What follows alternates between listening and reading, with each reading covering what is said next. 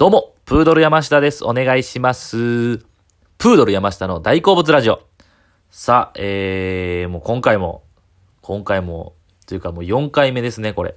えー、僕のバイト遍歴の話をしたいと思います。もううっすらね、えー気づかれてるとは思いますが、えー、この、これを機会にたくさん取りだめをしてるんだろうなと。もうね、気づかれてると思いますが、一気に喋っております。まあでもそれを毎日ね、えー一個あげるというこの僕の目標、当初の目標、勝手に決めた目標ではありますから、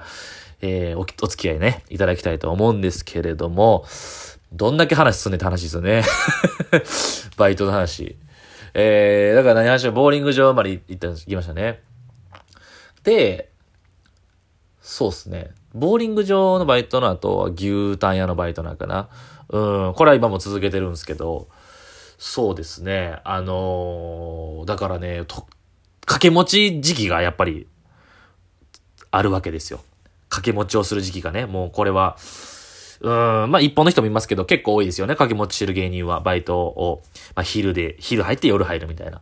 で、今はね、もうね、さすがにそんなしてないんですけどね、やっぱ1年目、2年目、3年目の時とかはね、バカみたいにやってて、掛け持ちを。で、言うのもね、よくあったのが、なんか、あのー朝から、朝からね、川掃除の、前回言った川掃除のバイトがあってね、川掃除のバイトがあって、で、えー、それがね、4時、朝8時、7時、8時から、えー、3時か4時ぐらいもあったんですよ。1日あったり。で、それがあって、その後、5時ぐらいからカフェのバイト入るんですよ。で、それ10時ぐらいに終わるんですよ。で、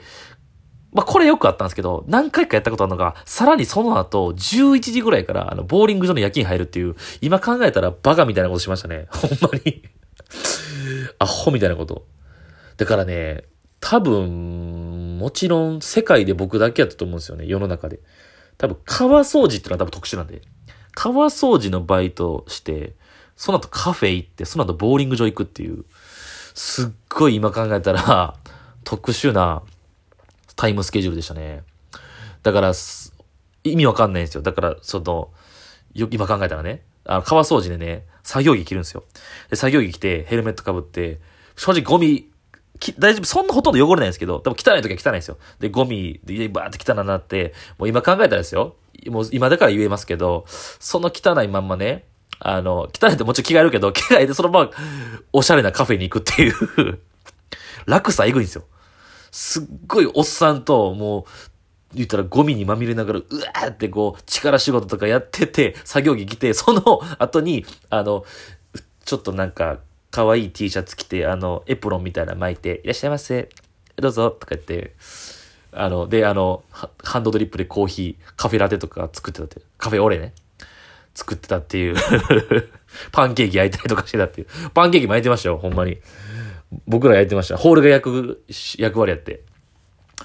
で、その後、あの、ほとんど中国人観光客しか来ない、来ない、あの、ボーリング場に行くっていう。今考えたら僕だけでしたね、あの体験してるの、おそらく。っていう時期もありましたね。うん、あった。中国人観光客ばっかやったらボーリング場は道頓堀なんで。うーん、そうやったね。そういうのもあった。っていうのがあって、まあ、その後、だから牛タン屋とかで、これも、えー先輩の紹介されて入って、ここも芸人ばっかりで、ここは未だにお世話になってますね。すごいありがたいですね。そう。で、えー、まあ、そこはまあ、ホールやからな、居酒屋みたいな感じで、まあ、業務内容としてはそんなに特に変わったことはないですよ。まあ、牛タン、美味しい牛タンがまかないでも食べられるっていうのは、だいぶでかいですね。これはありがたい。まかないで牛タンが食べられるなんて。未だに飽きないですね。僕もそこ長いんですけど、未だに飽きないです、そこは。美味しいまかないが。で、ちょっときつかったりもするんですけど、ここも繁盛してるんでね。でもまあ、繁盛、忙しい店って、忙しい時ってなんか時間経つの早く感じるから、まあそこはメリットなんですけどね。うん、でもまあ、暇すぎても時間経つの長く感じるしね。ボーリング場の時は地獄でした、ほんまに。ほんまに地獄でした。で、えー、そのカフェのバイトしてた時に、えー、社員で働いてた男の人がいてて、で、その人が辞めはって違う、えー転職をされたんですよ。違うとこに行って。で、それでも今だに1個、年1個上かやって、仲良くしてて、連絡とかたまにしてみたいな。で、その人の紹介で、その人の働いてるとこがあるんですけど、そこにたまに手伝いに行ってたんですよ。えー、違うバイト。それがね、ケータリングのバイトやって、もうね、ずっと行ってないんですけど、だいぶ。一時は結構、あの、なんすかね、あの、何？たまに手日払いで行かしてもらったりとかしてて、あの、結構、そこ行ってたんですよ。で、そこのね、バイトがね、さっき結構面白くて、その、面白いっていうのはなんかこう、あんまり知らねえ、知らん、触れてこなかった世界に、あ、こんな世界あんねやって、こんななんか仕事とかもあんねやっていうので、別にそういう仕事に就きたいとかじゃないですけど、なんか、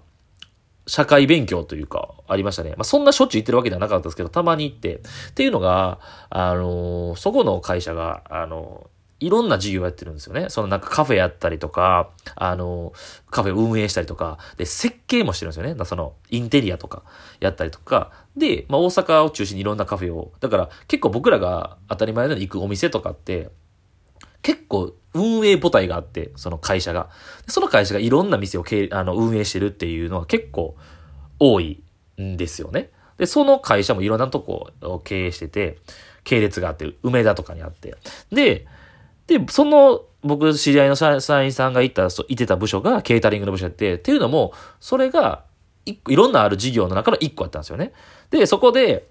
あの、そのケータリングっていうとこでは、大阪ではなんか一番のとこやって、それがね、あのね、いろんなね、あの、ファッションブランドの、なんかハイブランドとかのレセプションパーティー、だからいろんなパーティー、オープンのパーティーとか、で、パーティーで使うおつまみみたいなケータリングね、っていうのを、あの、任せられてる会社やったんですよ。部署やったんですよ。で、そこに行って、で、たまにね、まあそういうパーティーで、大きいパーティーやったら、人手がいるからっていうので借り出されるというか、ひたすらね、ほんまにあの、野菜切ったりとか、あの、肉を細切れにしたりとか、で、盛り付けたりとかするっていうバイトだったんですけど、そこがね、あの、あの、大きいパーティーで、その、僕が、僕はその料理を盛り付ける係だったんですけど、基本的には、あの、分かれるんですよね。裏方と、えっと、表に立つ人。だからパーティーの現場に立つ人がおるんですよ。で、そこは、あの、ビジュアルがいい人が 行くんですよね。で、すごかったのが、そこに、いる、働いてる子が、モデルの卵とか、俳優の卵とか、男の子も女の子もめっちゃ背高くて、めっちゃ顔ちっちゃくて、可愛い子ばっかりやったんですよ。もうそこで、男の人もめっちゃ男前でみんな。みんな、なんかその、普段俺らが、俺らがお笑いとかで、芸人で触れられるような世界じゃない人間ばっかりというか、もうほんまに僕、ただのチビの顔でかい足短いやつみたいな。なんか、そういう感じやって、すごい子らばっかりやなんで、そのからは、言うたらタキシードみたいなのを着て現場に立つんですよ。女の子も男の子も。もうビジュアルいい子しか置かへんみたいな。徹底してて。何身長も何センチ以上みたいな。だから僕171しかないんで、僕は現場には立たせてもらえないんですよ。だから、ずっと厨房で野菜切ってるみたいな感じやって。でも、えー、たまにね、何回か行ったんですよ、現場に。それでも人手が足りひんからっていうので、あの、グランフロントの、なんか上にね、なんかあるんですよ、パーティーできるとことか。行ったりとか。あ、でもあれや。そのグランフロント地下にね、上も行ったんですけど、なんかそういう企業のなんか、立食パーティーみたいなんで、あの、僕コック、コックコート着て立つみたいな。あの、黒服は着させてもらえなかったっていう、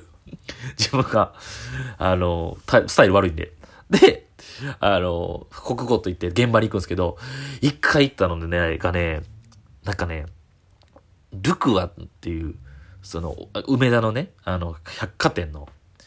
のパーティーみたいな。多分それはだから、一般のお客さん入れないんですよ。完全にスタッフ、従業員、全従業員に向けた、年末かな年末はちょっと前かなの、こう、なんかこう、頑張りましょうみたいなパーティー。今年一年お疲れ様でした。年末のセールに向けて頑張りましょうみたいなやつに行って、その時にコックコート行ったんですよ。もうめちゃくちゃ大きい。ほんまに、こんな地下にこんな、グランフロントの地下にこんなんあったんや、みたいな。一般の人は入れへんような。関係者以外立ち入り禁止みたいなところに行って、で、そこでまあめちゃくちゃ、たくさんの背の高いモデルの卵たちと、えー調理場の何人かみたいな。調理場の何人かに僕がおるんですけど、そこでバーって一緒に働いて、で、そこで、あのーパーティーが始まってもうたくさんの人がいてて、料理を差し替えたりとかするんですよね。料理が出てきて、あ、なくなったら変えてみたいな。裏から持ってきてみたいな。で、裏の通路みたいなところにこうバーって行ったり来たりするんですよ、僕は。時に、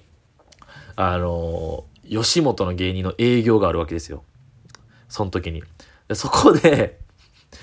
で、あの、芸人さんがバーって、もちろんね、もちろんその多分吉本っていう、だからもちろん、ね、グランフロントで、ルクアでやってるで、ちゃんともちろん公式の営業ですよ、絶対。で、そこに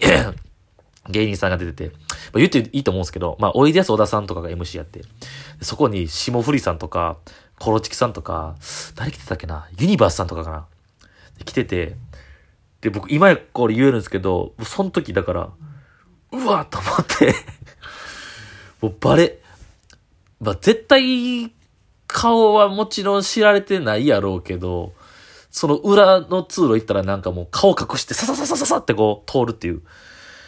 そうですね。なんか、あの時に、そ、そこまでね、ちょっとね、あの、バイトのことかでわーって喋ったんですけど、それ来た瞬間に一気に現実を感じてしまったというか、うわ、俺、バイトしてるやん、俺、みたいな。を、まざまざとこう、見せつけられたというか、で一気に我に返って、そっからあの、静かになってずっと仕事してたっていう 黙々と黙り込んで仕事してたっていうね。ありましたね。そんな経験もしました。でももうね、早くバイト辞めてね、